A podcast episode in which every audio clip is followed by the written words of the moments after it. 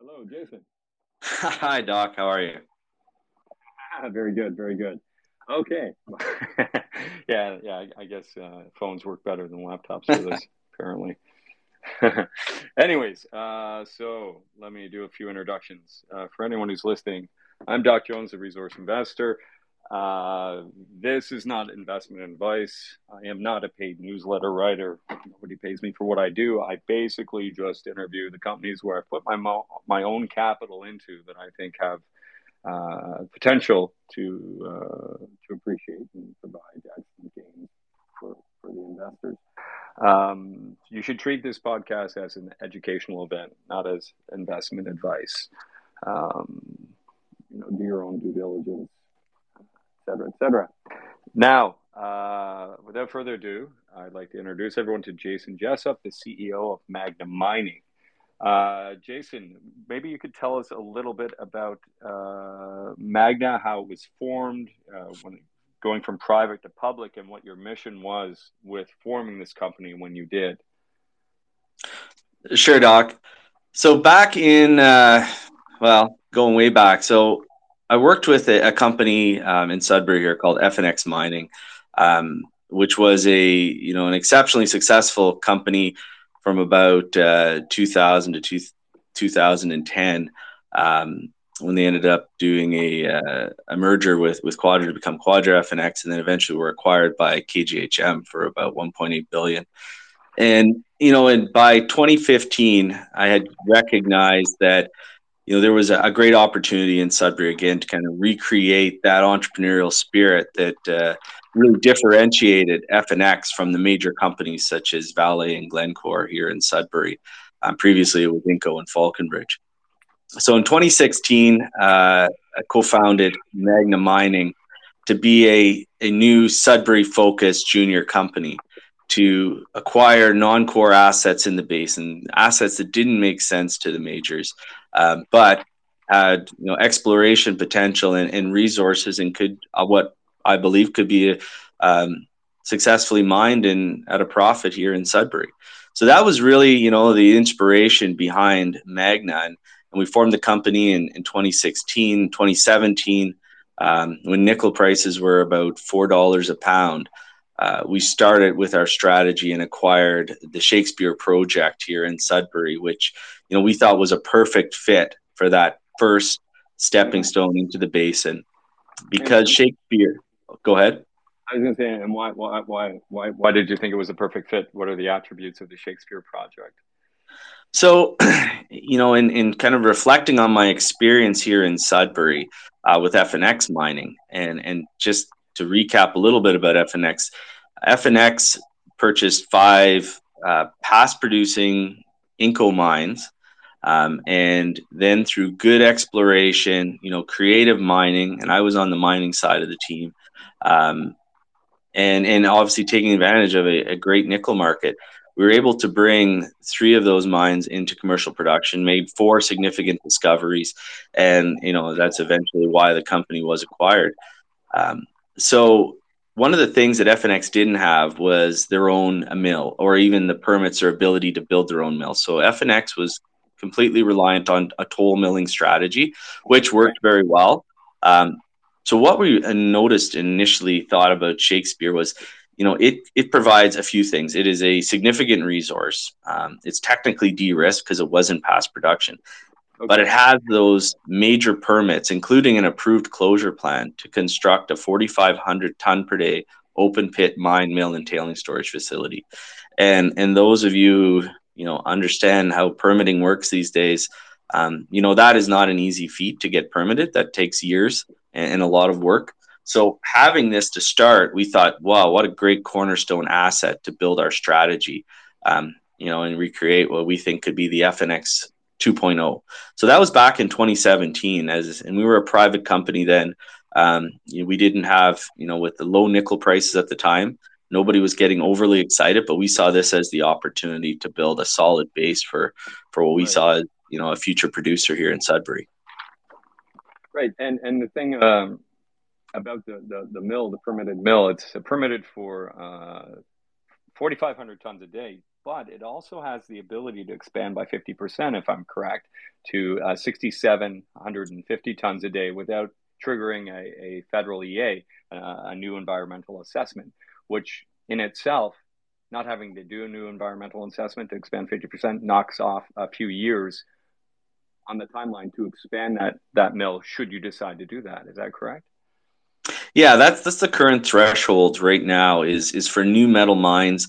Um, if they are more than five thousand tons a day, um, they do require a federal environmental assessment, which is a you know it's a fairly lengthy process to get that completed.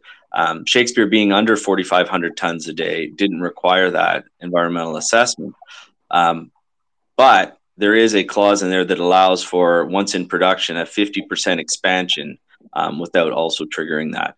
So presumably we could get up, you know, well over 6,500 tons a day um, without needing that, which is a, a real advantage, we think, in looking at our broader strategy and bringing in, you know, multiple deposits um, into a future mill at Shakespeare. And, and we think, you know, really creating a sizable company. Great. Um, for, for, people who are not familiar with the uh, Sudbury jurisdiction, what about that makes it so favorable for uh, the endeavor that you're embarking on here to put a few mines into production, potentially build the mill? Uh, what what what about Sudbury makes it such a, a favorable place to do business uh, from uh, you know an ESG standpoint, community standpoint, as well as a you know cost standpoint? Yeah, I could talk on this subject for an hour, but I'll, I'll try to keep it to a couple minutes. Okay. Yeah. Sudbury is it is a tier one mining jurisdiction, a tier one nickel mining jurisdiction. Um, you know, the region has been actively mining nickel and copper ore and, and PGMs for well over 120 years. Um, it is truly a an exceptional camp. You know, with all of that, you know, besides the the huge geological and mineral endowment that, that Sudbury's has, you know, it also has tremendous community support. So people here in Sudbury, they understand mining. Um, it, it's in our it's in our roots, and you know this includes our First Nations um, in the region, and we do have an impact benefit agreement with the Sagamok First Nations on our Shakespeare project, um, and we consider them excellent supportive partners. Um, you know they're very pro mining. Um, and and like the other First Nations in the region, they understand mining. They're supportive of mining. They just want to be a part of it, which is is totally understandable. Um, you know, Sudbury is located right on the Trans Canada Highway here in Canada. It is you know has two smelters um, in the region, which is fantastic. It has uh, two large mills, one owned by Glencore, one owned by Vale. So the opportunity to to start production through toll milling is great, and there is capacity in both those mills. Mm-hmm. It has two uh, colleges here that provide you know the, the trades and the technical skills that are needed to you know both to, to make discoveries build mines and, and then operate them successfully as well as laurentian university which has an excellent engineering and geology program um, Sudbury is also, you know, a major hub for uh, mining suppliers and, and, service providers globally. So there's so much going for Sudbury when you look at a mining um, jurisdiction, and you know we believe that we can grow into a, a multi-billion-dollar company um, just being focused right here on Sudbury. Well, yeah, that. well, I would like that very much. Uh, that would be fantastic. Um, uh, so so you you you have the Shakespeare. You started with that permitted mill tailings closure and, and a feasibility study. The feasibility study, I think, uh, it, uh, something important about that is is that you had to conform that feasibility study to the previous mill and closure program. So, um, as far as the optimization of, of of that feasibility study, it really hasn't been done yet because it only contemplates a uh, um, a small percentage of, of, of the whole. Um, so, uh, any any comments on that? Yeah, so the the Shakespeare project um, it has an interesting background story as well. It was a former Falconbridge property. Um, a junior company called Ursa Major optioned it back in in 2000 and 2002. They made a discovery of the east the east zone, which is the, the largest portion of the deposit. um, you know, between 2003 2005, drilled that out, and then with rising nickel prices, decided to to complete the technical work and, and permitting, um, as well as a feasibility study. So that was all done, and that's what our closure plan and our, our major permits were based upon. But because they decided to move forward very quickly into the feasibility study, um, you know, within three or four years after discovery, um, there wasn't I would say a, uh, a complete exploration program done. And the idea was get it into production when nickel prices are high, and then use that cash flow to continue on expanding the resources, which seems to make a lot of sense. And at the time, I, am sure that as a junior company, that was a great approach. Um, you know, we took a look at things a little bit differently, and when we acquired it, and recognized there was, we believed, a lot of exploration potential around it.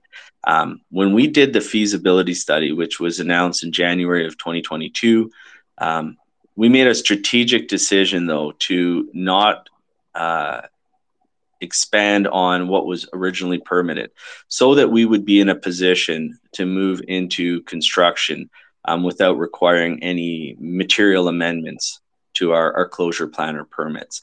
Um, that being said, in 2021 and in 2022, we've completed, you know, approximately 10,000 meters of drilling in and around Shakespeare. Um, much of that uh, has been press released, and we had very good success in um, drilling what we believe are extensions to the resource and connecting up between the what we believe in future resource updates will be a connection between the west zone, the east zone, filling in a lot of the gap zone. All of this means that in future resource updates, we think the, the open pit resource will get much larger we think that in future reserve updates, there's potential for the reserves um, to increase.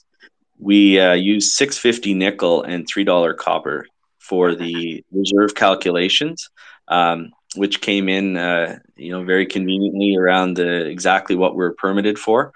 Uh, if we were to use larger, you know, higher higher metal prices uh, that may be more reflecting of sort of current uh, forecasts for, for nickel and copper, um, you know, presumably the reserves would be expanded and, and the life of mine would be expanded. So there is, you know, over 20 million tons of indicated open pit resource currently.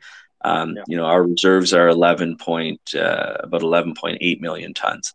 So we think that, you know, Shakespeare has a lot of upside. And, and one of the exciting things with the drilling, we announced back in October that, um, you know, we had the highest grade precious metal and um, and, and some good grade copper that we've ever intersected in a narrow intersection in the footwall of the west zone.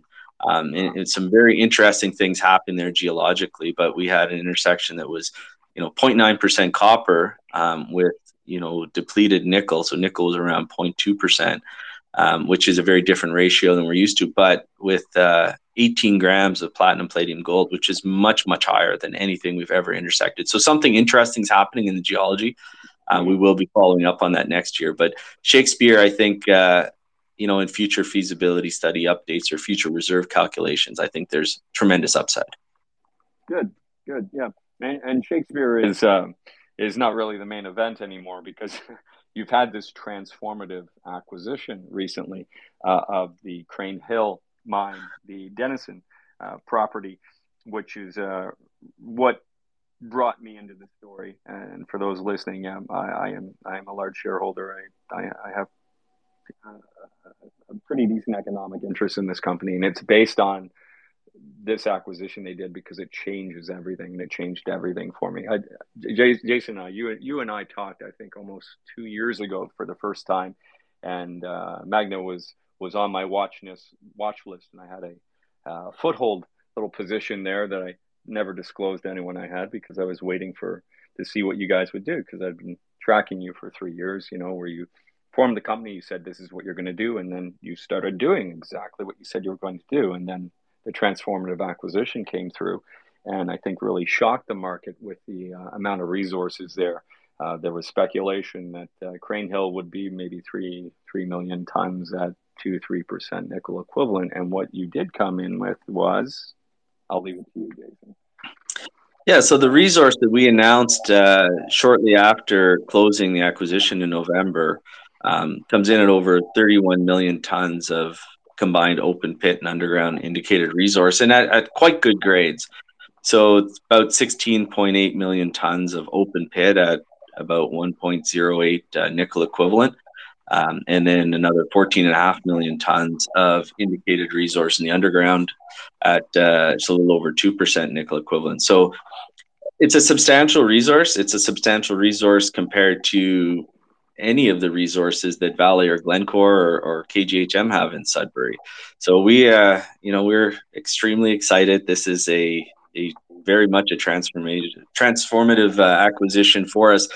And, you know, we think it's just the beginning. Um, much like the other properties, many of the other properties that FNX acquired, um, you know, Crean Hills produced over 20 million tons historically um, when Inco was operating it. It shut down, but um, the focus of major companies in Sudbury, like Inco back in the day, um, was much different than what it is now. It was very much uh, mine out the the heart, the best material, the you know zones that are you know high grade 30 meters wide cookie cutter you can go in and, and be very productive um, and because they had so much reserves they had you know back in in the in the 80s and 90s you know they had upwards of 100 million tons of reserves um, they could be very selective on what they mined and and where they were focused on so as we proved at FNX, a lot of times um, significant portions of deposits can get missed.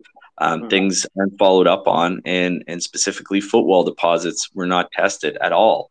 Um, that's a fairly recent um, interest to the major companies in Sudbury, probably only over the last 20, 25 years. So, you know, it is a, a spectacular um, project. It fits very well with our plans and as you said it's exactly in line with what we said we were going to do. Um, and you know we uh, we're following through with it. Yeah so um, just for maybe people who are, are not uh, as up to date or, or knowledgeable of the difference between the Sudbury contact and the footwall so uh, Sudbury contact deposits uh, mainly nickel dominant right uh, generally across uh, Sudbury, the ratio of nickel to copper is generally one to one. It's just it's mobilized and deposited in different areas because of how it precipitates out depending on temperature. Nickel uh, precipitates out at higher temperature, and then the PGMs and copper at a lower temperature. So what you've what's been proven empirically in Sudbury is you get these nice high grade nickel contact deposits, and then somewhere in the footwall, either down dip or further away from the contact, as the temperatures cool, the uh, the copper and the PGMs are deposited. Uh, and what was interesting, I found in, in, when you put out your first assay there of uh, drilling in, in the in the footwall, uh, where you had like I think it was six percent nickel and two percent copper over eight meters, something like that. But what was important to me in that is that the temperature must still be high where you were drilling, which means that the copper and the PGMs were still being mobilized somewhere else. Some of it was uh, precipitating out, but a lot of it hadn't yet. And that's what you saw with the Morrison deposit at, at right? Um, do you want to? Uh, yeah. So I, think that's a good sort of analogy to the potential uh, still at Crean Hill. So one of the properties that FNX acquired from Inco was the Levack mine. And Levack, well, there's a town named after it. It was a significant producer for about 100 years for Inco, um, produced over 50 million tons of ore from underground, um, some very high grade ore um, from many different deposits within that property. And you know, it closed down around 1998, 99. Um, and then FNX acquired it shortly after. And then Gord Morrison was uh, the VP of, of exploration for FNX. And he, uh, you know, was previously the brownfield exploration manager for, for Inco. So he was one of the first pioneers to recognize the potential of these footwall deposits, probably back in the late 1980s. Um, even though it was not of great interest to to Inco at the time, and he saw at Levack mine the right ingredients for a footwall deposit. Sudbury breccia, which is the rock unit you need in the footwall of the contact deposits that allows the fluids to to move out into the footwall and allows these copper rich PGM rich deposits um, to form. Um, and he saw again a, a change in the the uh, percentage of, of nickel and copper in some of these deposits. So that copper had to go somewhere. So, you know, even though there's the Levack mine had been mined, and I, I forget the exact number of meters, but it was in the you know hundreds of thousands of, of meters. Um, I think it may have been closer to hundreds of thousands of kilometers of drilling historically at Levack mine. Um, you'd wonder how there could be anything else left there. And sure enough, you know, we tested Gord's theories at FNX at Levack mine and and discovered the Levack footwall deposit, which was later named the uh, the Morrison deposit. It became, you know, a flagship for FNX in 2005, 2006, 2007. Um, and then I was, you know, I led the team and brought that into production in 2009 and 10. And, um, you know, it was a fantastic story. We mined that deposit, these, these chalcopyrite, these copper rich veins. Um, we mined that at, you know, for the first year, 10% copper, one and a half percent nickel and, and 10 grams of platinum, palladium, gold um, wow. pretty much for the first year, and and they continued to mine after I left uh, after the the merger with Quadra. So it it you know these are the type of fantastic footwall deposits you can find. But what's amazing is even in a, a well established mine that's been you know drilled and mined for for many decades, these opportunities still exist in Sudbury and the Crean Hill mine, which we acquired, it is you know has so many similarities to the Levack mine, the McCreedy West mine, the Podolsky mine, the Kirkwood. All these mines are, are contact deposits FNX acquired where footwall discoveries were made by FNX. Crean Hill has never had, I would say, proper exploration for footwall deposits. Mm. And and we think and, and Gord Morrison would say, you know, there's it's not a question of whether or not there's a footwall deposit. It's it's you know where is it? It's just hmm. finding it. Yeah, and for people who are listening, Gord Morrison is a member of the company now, as well as Dave King, the two uh, major geologists that uh, with FNX that, that discovered three of these footwall deposits, I believe, out of the five mines that were acquired there. Uh, and uh, when I was at the site visit, uh, I spoke with uh, with with Gord, and just this is a little little segue, but uh, I remember him saying too that when assimilating the data for the uh, 43101 compliant resource on Crean Hill, that there was a lot of indications that the uh, the previous uh, drilling they they they they, they for uh, the PGMs uh, because back during between the 1900s and up to 2000, mine managers were paid by the pound of nickel. So when they hit an intersection that was indicative of something in the footwall, which is low nickel, high copper, and PGMs, often they didn't bother assaying for the PGMs because the nickel grade wasn't high enough, and so the mine manager isn't going to get paid to mine that section. So there was a number of sections uh, historically that lacked those assays um, so that there is the potential for upgrading the value of the resource just within the current resource shell by doing homogeneous, you know, uh, assays for all underlying commodities across the board. Yeah, that's a you know that's that's correct, and you know there's probably a few reasons why they didn't assay, and but it really wasn't comes down it just wasn't an interest, it wasn't a priority. Inco was originally, you know, the international nickel company. They were a nickel company first and foremost.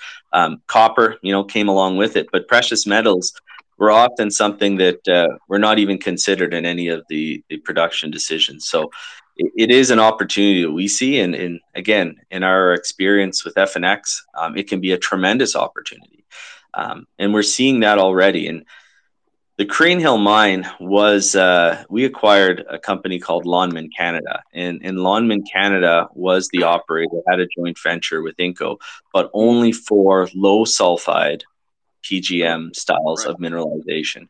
That was their focus. So these what we're talking about these these copper rich uh, footwall deposits that have high PGMs, that wouldn't even have been within their scope of what they were exploring for, um, because the agreement they had with with Inco and Vale only allowed them to explore um, and and retain you know discovery rights of of low sulfide PGM. So when I say low sulfide, I'm talking about low copper nickel values, something in the range of you know maybe a maximum of a 0.4 nickel, 0.4 copper.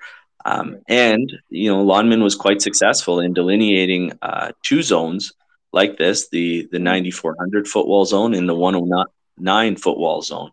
Um, both these areas had some exceptional low sulfide, high PGM styles of mineralization, where they had, you know, tens of meters at uh, double-digit precious metals with minimal amounts of, of copper and nickel in them. Um, so yeah. That does show that there is, and these are hosted within Sudbury breccias, the right kind of rock that we would be looking for. But much as like how you said earlier, Doc, um, these are right at the contact, so they are immediately in the footwall from the contact. And while these deposits were forming, there would have been a tremendous amount of heat. Things were liquid. Um, mm-hmm. At that time, some of the precious metals would participate or precipitate out as they moved. These fluids moved further into the footwall, but primarily the copper would continue to remobilize deeper into the footwall until it found the right temperature, the right geochemistry, and the right environment where it could uh, start to to form and accumulate and that's where you get these really high grade deposits.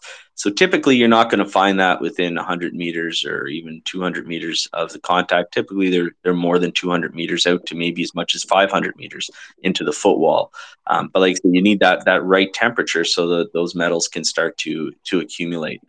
But we have the corridors identified in the 109 um, in the 9400 and and we believe potentially in this 101 zone that we released the the high grade nickel assays yeah. from from hole number three. That's within another zone called the 101 it is uh, hosted in sudbury breccia but what we we've identified um, primarily is very high grade nickel right at the contact.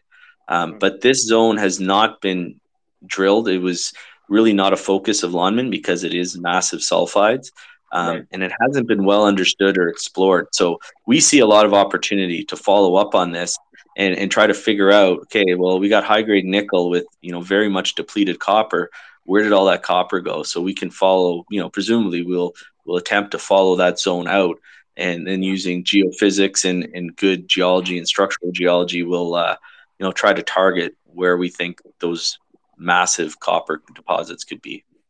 Yeah, that, that, that, that, that's what I love so much about this story is especially how misunderstood uh, the JV was uh, by your general gen, general public that uh, Wallbridge and uh, Sibanye, uh, you know, which Lonmin, uh, they didn't have the rights to any of the massive sulfide or the high sulfide. So when they were drilling, when they hit that stuff, uh, I'm sure they logged it, but it didn't go into their resource estimate because they didn't own it. They couldn't put it in their resource estimate. So that's where the disconnect came of of that people thought maybe this would only be 3 million tons. Turns out it's 31 million tons because that 90,000 meters of drilling that they did that wasn't included in the resource, a lot of that I suspect was hitting uh, uh, mineralization that they didn't have the legal rights to because Vale retained it. Um, yeah, so that's interesting. So, um, and also, I'd, I'd, like to look at the synergies that, that are potential here because you have uh, Shakespeare, which has a permitted mill, and then you have this project, which, which is within trucking distance, which is at a much higher grade.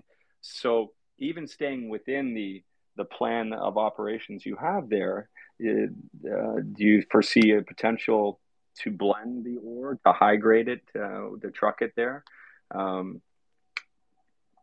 Absolutely. That's, you know, our vision for the company is really to create a, a, hub and spoke production model. So Shakespeare being that hub, that centralized mill, and then having, you know, multiple sources of feed. And, and we, you know, envision having more than just Crean Hill, having multiple sources of feed, feeding into it and, and blending it and mining it at what makes the most economic sense.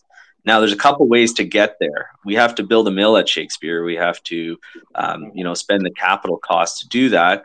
And you know, we think that uh, based on the resource we have right now, and, and we're working on a, a, preliminary economic assessment on Crean Hill to try and demonstrate the economics of this 31 million ton resource and what a mine plan could look like, as yeah. well as synergies with Shakespeare. But you know, one of the approaches that we may take, which which we think is great, is to uh, you know, potentially start early production through toll milling, much like what FNX did, in order to, you know, de-risk the project and also generate cash flow um, to help with the construction of Shakespeare and, and, while we're constructing it.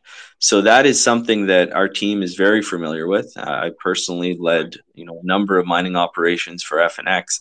Um, so very comfortable going into these these old Inco mines um, and and building very solid mine plans and and using you know sometimes multiple mining methods that make sense, but being able to really maximize the the profits from these deposits. Um, so that's something we're going to be evaluating with this PEA, and you know it is something that we believe um, could be a a very quick, low capex um, cash flow situation. So, what, what, what type of capacity is available in Sudbury as far as for mills? Like, uh, I know that there's uh, a few of them that are, are, are short feed, but um, how many tons a day are do you think is available to you uh, should you go that route?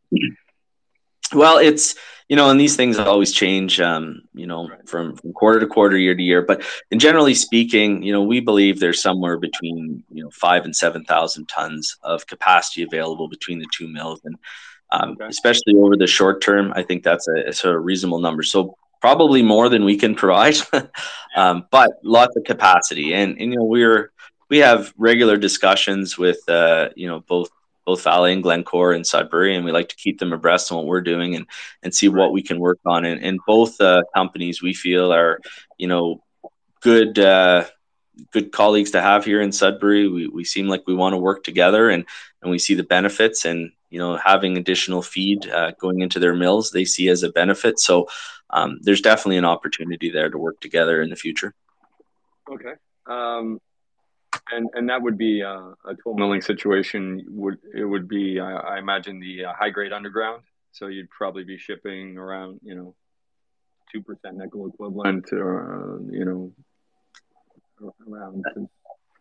Yeah, and that'll be determined with the PEA um, because there is a significant resource on surface. Um, mm-hmm. You know, there could be potential for a, a pretty low capex, quick startup of a um, you know a starter pit on surface.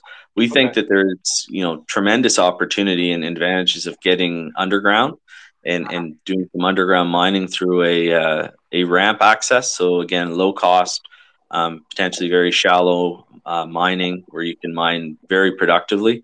Um, just trucking ore to surface, uh, crushing it, loading it in a truck, and, and sending it off to a mill.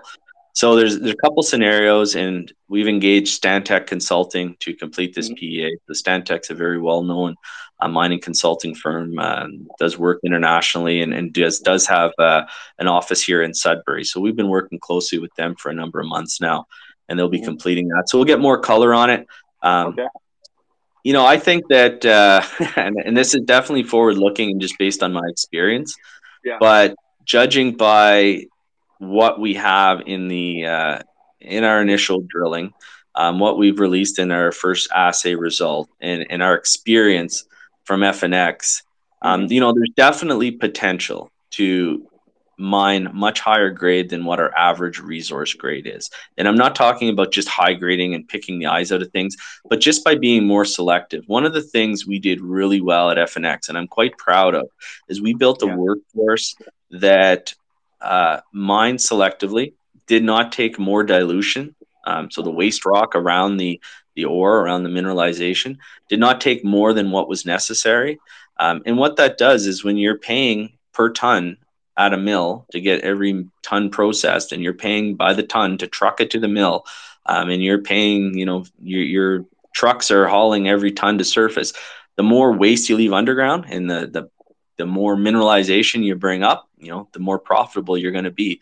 So yeah. we were very, very good at that. And looking at the types of mineralization and, and what we have uh, in the resource currently, um, there's definitely potential to, to do much better than what our, our resource grade is. Now, you know, the trade-off is you, you mine more selectively, there's less tons overall, but but better grades and and more often than not that results in more profit. But again these are things we'll work on. Um, everything is you know still up in the air as far as what that'll look like but i do believe that there's definitely a very good potential for that. Okay.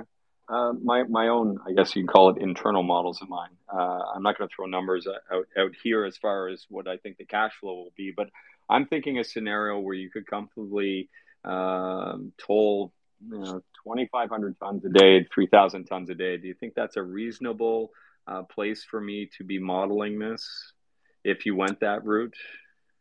Well, you know, historically, when the mine was in production with Inco, um, its its production rate was 3,400 tons a day um, okay. from the main zone.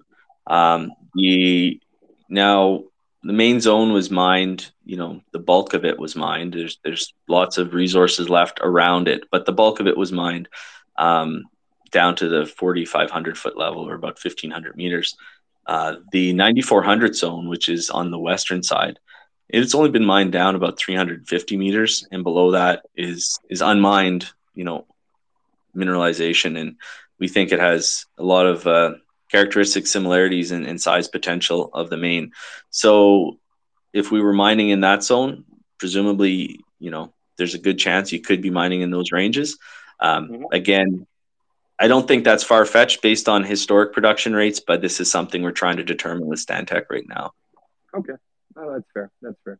Um, so, uh, as is today, uh, the company has um, permitted mill a little over 50 million tons of, of uh, resources, of which you have, I think it's 51 million tons in the indicated. Um, the total in situ value of all those tons is about at today's um, spot rate for nickel using 1250 is about 18.4 billion.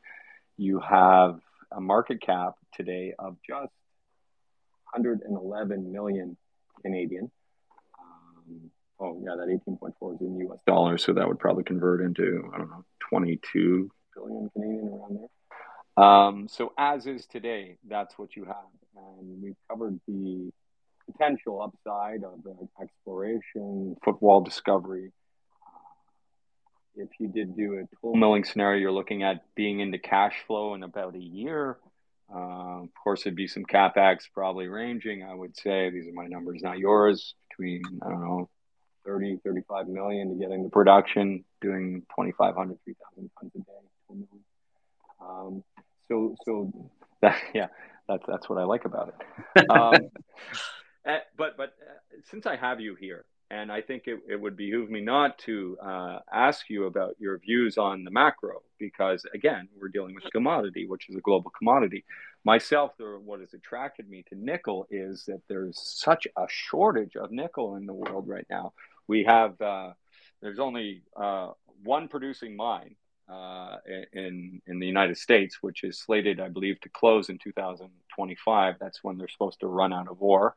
Uh, we have on the LME, we're now 75% below the five-year average of storage there. There's only uh, 53,000 tons of nickel there, and, and we're combining uh, class one and class two as far as the demand for nickel sulfide, which is the type of nickel that, that you have in your resource, that is what's needed to make uh, uh, you know, battery technology and whatnot. Uh, and uh, that has the lowest carbon output uh, compared to uh, NPI, nickel pig iron, out of in- Indonesia, which carries four or five x the carbon emissions in a world that we're looking at. You know, putting a price on carbon, that's going to probably bifurcate the market between uh, nickel sulfide and NPI, uh, adding those additional costs. Um, and just looking at some of the um, some of some of the reports that have been out there from Goldman Sachs, for instance, they're looking for a uh, a, a shortage in the market for the next uh, year or two, and then there's some new production coming online, and then after 2025, new supply falls off the cliff. Uh, and they're looking to see uh, uh, nickel prices spike to uh, 45, uh, $42,000 a ton, which would equivalent to $19 a pound, and then stabilizing in 2024 and then kind of ranging between 30 $32,000 uh, a ton because that would be the incentive price uh, that they believe for the conversion of some of the NPI not taking into account the, the, the, cost of carbon and the amount of of energy that goes into those conversions. Um, uh, as well as there's also, I think anyone who's in the mining sector has seen the, this graphic of how many mines do we need, and according, uh, I think this is Wood Wood Wood Mackenzie, no, benchmark uh, metals, they say that we need between now and 2035, uh, I believe it's 72 new nickel mines be, to handle the, the coming demand from the, the, the green transition to bring us from the uh, 3.1 million tons of demand today to the 6.2 million tons that is slated for 2035. Um, so, uh, yeah, and also nickel has been the best performing uh, metal uh, in the last year. I think it's up uh, about 40% uh, compared to almost everything else, with the exception of lithium, which is down quite a bit um, over the last year. So, so what, what is what is your, your perspective on the nickel market as far as as uh, uh, where you see supply and demand, and if you have an idea on what you think the clearing price will be to incentivize new production? I've heard people talk about you know that the the, the floor will be at you know ten dollars pound.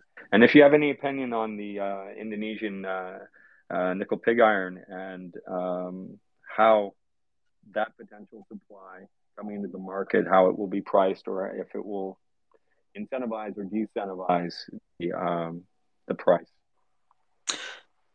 Yeah, it's a uh, that's a really some really good questions, and you know I will never tell people that I am an expert on the nickel market. I I'm an expert on Sudbury uh, mining, but uh, you know what I've been seeing is really unique, and um, I I don't know if this is a once in a, a lifetime type situation, but you know nickel has become so strategic and so important. Um, you know we're seeing governments in the U.S looking to give grants to Canadian mining companies to build mines to supply them with nickel, which is, you know, it's it's so unusual, but that's where we're at. And you know, as you may be aware, Doc, I'm sure you are. You know, the Department of Defense is looking to uh, to grant to to mining companies like Magna um, that have you know feasibility stage projects that can supply um, you know, kind of help supply the domestic uh, supply chain with with these battery metals, um, and and looking to deploy that cash, you know, over the next year. So that is that's the world we live in right now. Now, what does that mean for the price of nickel? Well, I think that means that, just as you said, the supply that's on the LME right now is extremely low. When you're talking, you know, seven or eight days of supply, that's that's scary low.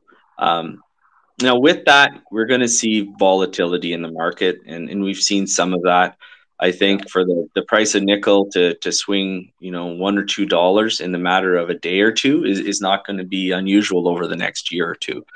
That being said, you know, I was asked this about four or five months ago, you know, where do you think sort of the new the new floor is going to be on nickel price? And at that time I said, you know, I think it'll be around nine bucks. Now I would say it's probably around 1050. I, I really don't think we're going to see, you know, 1050 or below 1050 US nickel price um, for the foreseeable future.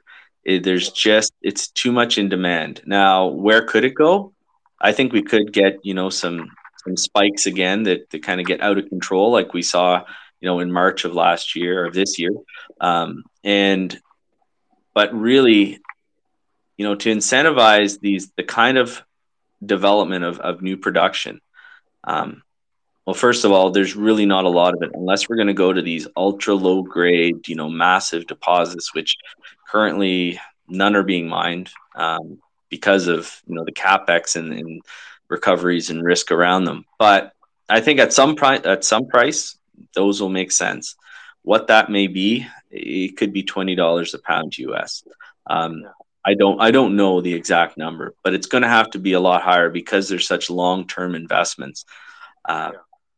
So you know, going forward, I would expect that we're going to see you know very strong nickel prices. I think you know next year we're going to kind of get used to 14 15 dollar a pound us a pound nickel where we could see you know spikes up to that 18 19 20 dollars us a pound and we could see dips back down to eleven dollars, and we could see that you know even in the next couple months um, easily. It's just we're going to see some volatility, but overall, I don't think there will be enough nickel, especially class one nickel. That's you know what we're producing in Sudbury here.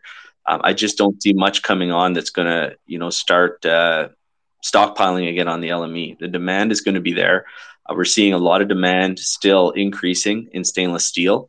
Um, now there is going to be Indonesian supply coming on, no doubt, but that is, as you mentioned, you know, it's very carbon intensive. So when you look at the big automakers, the Volkswagens, the Teslas, you know, those types of big automakers that are going to need a lot of nickel, and they're really going to be, you know, tying their brand to the nickel that they're buying. Do they want to tie it to, you know, nickel production that is producing, you know, four to 10 times more carbon per ton of nickel than what we can produce here in Sudbury or, you know, in, in typical sulfide deposits. Mm-hmm. So that's what it really comes down to. I don't believe that, that Indonesia is going to be the, the, um, solution to, to our nickel deficit, um, especially for battery metals and especially in North America and Europe. Now, they have a part to play, absolutely. But I think that uh, you know for the next eight to ten years, uh, the world is is going to be in deficit of, of, class one nickel, and I think that's going to you know be reflected in the prices that uh, people are willing to pay. Good. Yeah. Yeah. I, I think so too. I, I, guess I have to go to the other side of of this uh, this equation here for a minute and, and, and, ask you what do you see as the greatest risk to uh, to Magna at, at, this time? What, what, what would be the greatest risk? Uh, yeah, that's a good question. Um, you know, that is a really good question. You know, I, We've done a good job, I think, of of trying to identify and mitigate risks that we think could be, you know, fatal flaw type risks. Right. Um, so, you know, the risks we're looking at now are, we think, are very manageable. But, you know, to try and sort of quantify them, um, you know, having the growth of being able to to grow at the rate we want to grow um, and move things forward as quickly as we want to is going to be reliant on on people, and it's going to be reliant on you know some capital in the capital markets, which is always a risk for non-cash flowing juniors um, I think that we've done a good job, and, and and part of this is you know just talking to people, telling our story, and and so that's you know already had a, a positive reflection in our share price, and I yeah. think that you know we're going to continue to do that. Um, we've done a, a good job, I think, promoting our company and what we're doing in the community. So we're seeing already um, interest in, in people wanting to join our company, and we are hiring and we're going to continue to hire. And if we do decide to go into uh, you know some form of production, whether it's through toll milling or even just a advanced exploration bulk sample, um, you know I believe we'll have we'll be able to find the right people. And we're not just talking about filling seats. We want much like FNX, we want to find you know the best people out there to do the jobs that we need them to do. So you know, but that still is a risk, right? We don't have those people yet. Um, and so we need to attract them and retain them. And in a booming market, you know that that's always challenging. Uh, see some wage inflation, I guess, as everyone's uh, trying to snag the, the geologists or the um, um, you know, whoever whoever they need to fill out their ranks uh, in, the, yeah. in the C-suite. Or um, it, it, it's funny because I, I, I know so much about the company. Uh, uh, I, I guess uh, I take for granted so. Um, so currently, what it, what is the news flow that you have planned for for 2023? And if you could also touch on where you stand treasury wise and uh, what the current treasury treasury will uh, pay for as far as the news flow coming, because you are a junior that doesn't generate cash flow. So at some point, you're going to have to raise money. That's a given for any junior. Yeah. But between now and then, there's going to be potential re-rates, either positive, positively or negatively, depends on the news, mm-hmm. uh, that, that, that, that will uh, determine uh, the type of raise that you do. Yeah, so we, uh, you know, as far as news flow and what's coming up, so we've completed our 2,000 meters of drilling um, for this year at Crean Hill. Uh, and we've released one hole so far, so there's nine holes to come. Uh, you know, we're we're excited to get those results back. Um, you know, we think that those holes were primarily drilled for um, use in the PEA for some of the technical information we needed, but they're also, you know, just based on hole three, um, it's giving us a much better insight into, you know, what is happening, especially in some of these footwall zones. So that's that's going to be big, and that should be, you know, we're hoping to have more results back early January and then you know into early February. Um, we will be starting a 15,000 meter drill program first week of January, and you know that will be focusing on purely exploration and resource expansion. So that's okay. not infill drilling, um, and we have some good targets that we're looking at following up on. Um, okay. You know, and depending on success, you know, there's potential to bring in a second drill, but we're going to start with one drill. So those results from those new holes, you know, we're hoping to have out by call it the end of February. Um, Stantec's working on the PEA, and and we are you know working quite uh, rapidly with them to to get all the information together so that we can get that completed, and we're hoping to have that completed in April of uh, of 2023. And and I think it's going to be important because it's really going to be the first time to demonstrate have a, a third party demonstrate the you know the potential economics of, of Crean Hill and what that 31 million tons that as you said, you know, a very significant in situ value of metal. What does that really mean in a mine plan, and, and what could that mean, in, you know, future cash flows?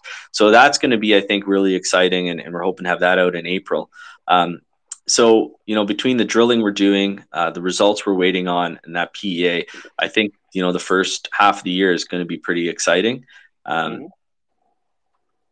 Uh, as far as cash in the bank, so we closed that twenty million dollar private placement back in, in November, and thirteen million of that was for the the purchase of uh, of Lonmin Canada. The other seven million minus the fees and closing costs um, went into our treasury. So we're sitting, you know, pretty well right now um, with cash um, enough for our, our 15,000 meter drill program. We have budget last year plus our G&A. That being said, there are some, you know, some opportunities depending on, you know, how the markets are and, and where the appetite is. At some point uh, next year, we will look at uh, some some flow through funding, um, especially charity flow, which can have a very nice premium for us and allow us to stretch our dollars a lot further. So that's something we'll look at, you know, in the first half of the year. But uh, you know, there's no rush when when the timing's right, and I think once we have, you know, sort of realize the value in the company. Yeah, yeah. And With flow through with the uh, critical metals tax credit that is applied to that, you can raise at I think it's a sixty-five percent premium to to the closing, uh, whatever the the the, the, the, the 10, uh, 20 day. Uh, yeah, there's some great Yeah. So so that's good. That's good. Okay, so we've covered all that. Um, I think that's pretty much everything that I, I wanted to touch on. Um, yeah, and there's also the uh, recent um, uh, Canadian government offering, um, you know, as well as the U.S. government grants and and and uh, special tax provisions to support uh, critical metals mining. So that should be interesting, uh, considering you are only one of two feasibility level um, nickel projects uh, in North America. Uh, so yeah, that'd be pretty awesome. And and we, we didn't bring it up. What what is the what was the capex on uh, bringing uh, in, in, the feasibility study to bring uh, that uh, 4,500 ton a day mill into production in the mine? What was the? Yeah, I know that I know I know there's going to be some some leakage here and cost inflation, but just general because yeah. you know look at other companies they're talking like a billion five in capex to to get into production. So what what was your capex there? Yeah, so the Shakespeare um, feasibility study that that we announced in January of 2022, it estimated 233 million Canadian, and that's with a contingency. And you know, the reason it is a, a reasonable capex for a new 4,500 ton per day, you know, mine mill and, and tailing storage facility is because you know it does have the benefits of being you know, in Sudbury, has road access, nearby power. You don't have to build a camp. Um, it's got all those benefits. So most of that is is for the plant and the tailing storage facility, a bit of pre-strip on the pit. But yeah, it's a it's a manageable um, capex for a junior company, and it's by far the the lowest um, capital cost estimate for any new nickel project that I've seen. great, great. Uh, is is there anything that that I didn't cover, or or that you wanted to to uh, impart upon shareholders or potential shareholders? Well, I you know one thing I just want to bring up, and you know for those who've uh, listened to my presentations before, my interviews, and um, and to those who are new, you know, back in 2017, um, when we formed the company, we had the same vision that we have today. We wanted to become a, a multi-mine producer here in Sudbury using Shakespeare as that that hub and then acquiring other non-core assets that that are undervalued and, and, and non-core to their owners.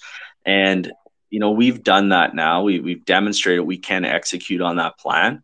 Uh, we're not done yet. We're not done growing. Um, we're not ready to to say yes. We have everything we want in Sudbury, and and we uh, you know we have other targets. We have other um, things we're working on.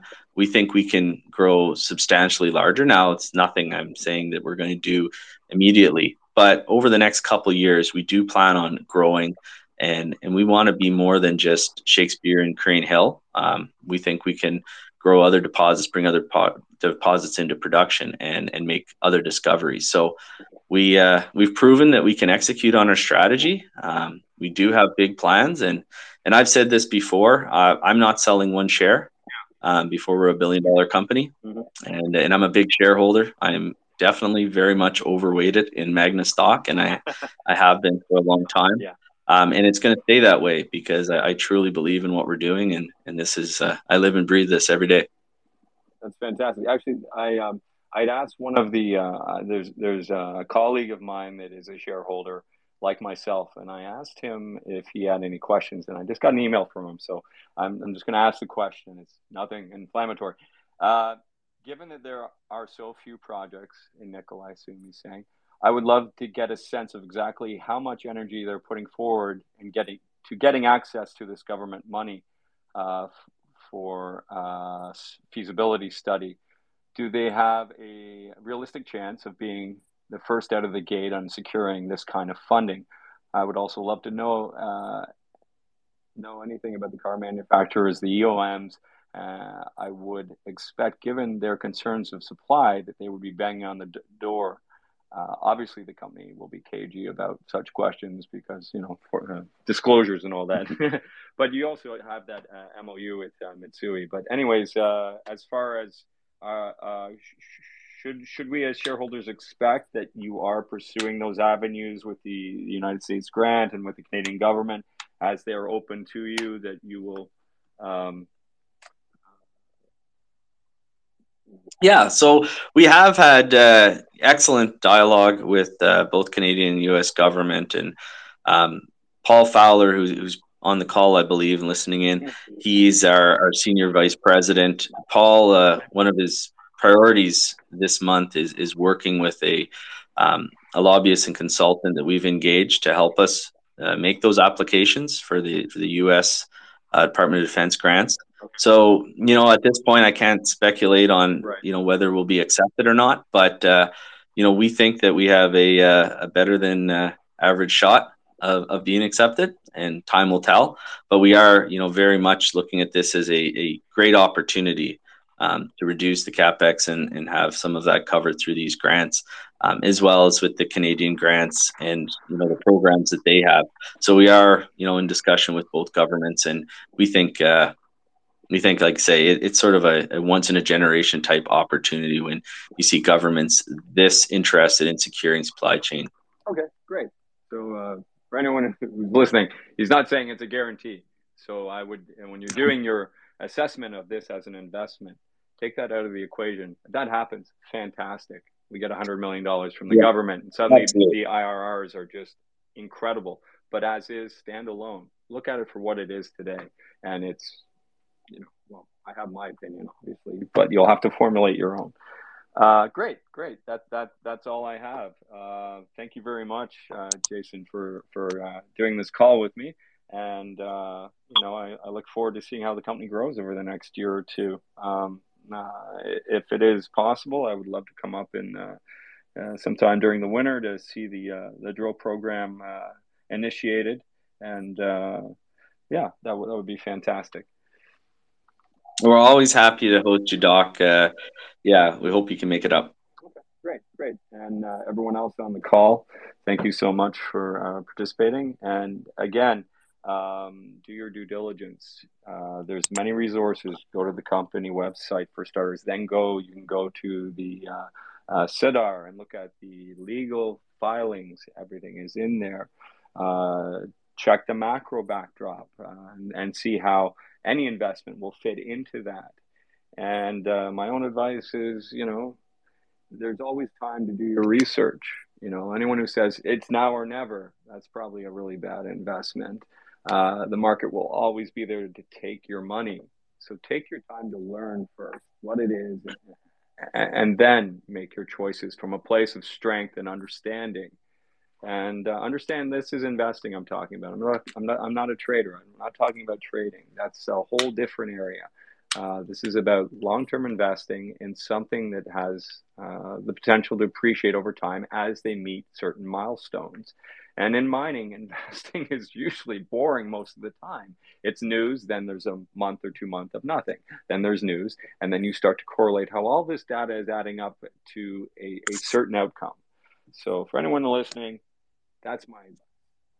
All right, everyone. Thank you for participating, and uh, we'll check in, uh, in in the new year, see how the assays are and uh, the drill program, and if there's any other uh, news on the potential acquisition front or from the government or whatever else comes along. Great. Thank you, Jason. Thanks a lot, Doc. Appreciate it.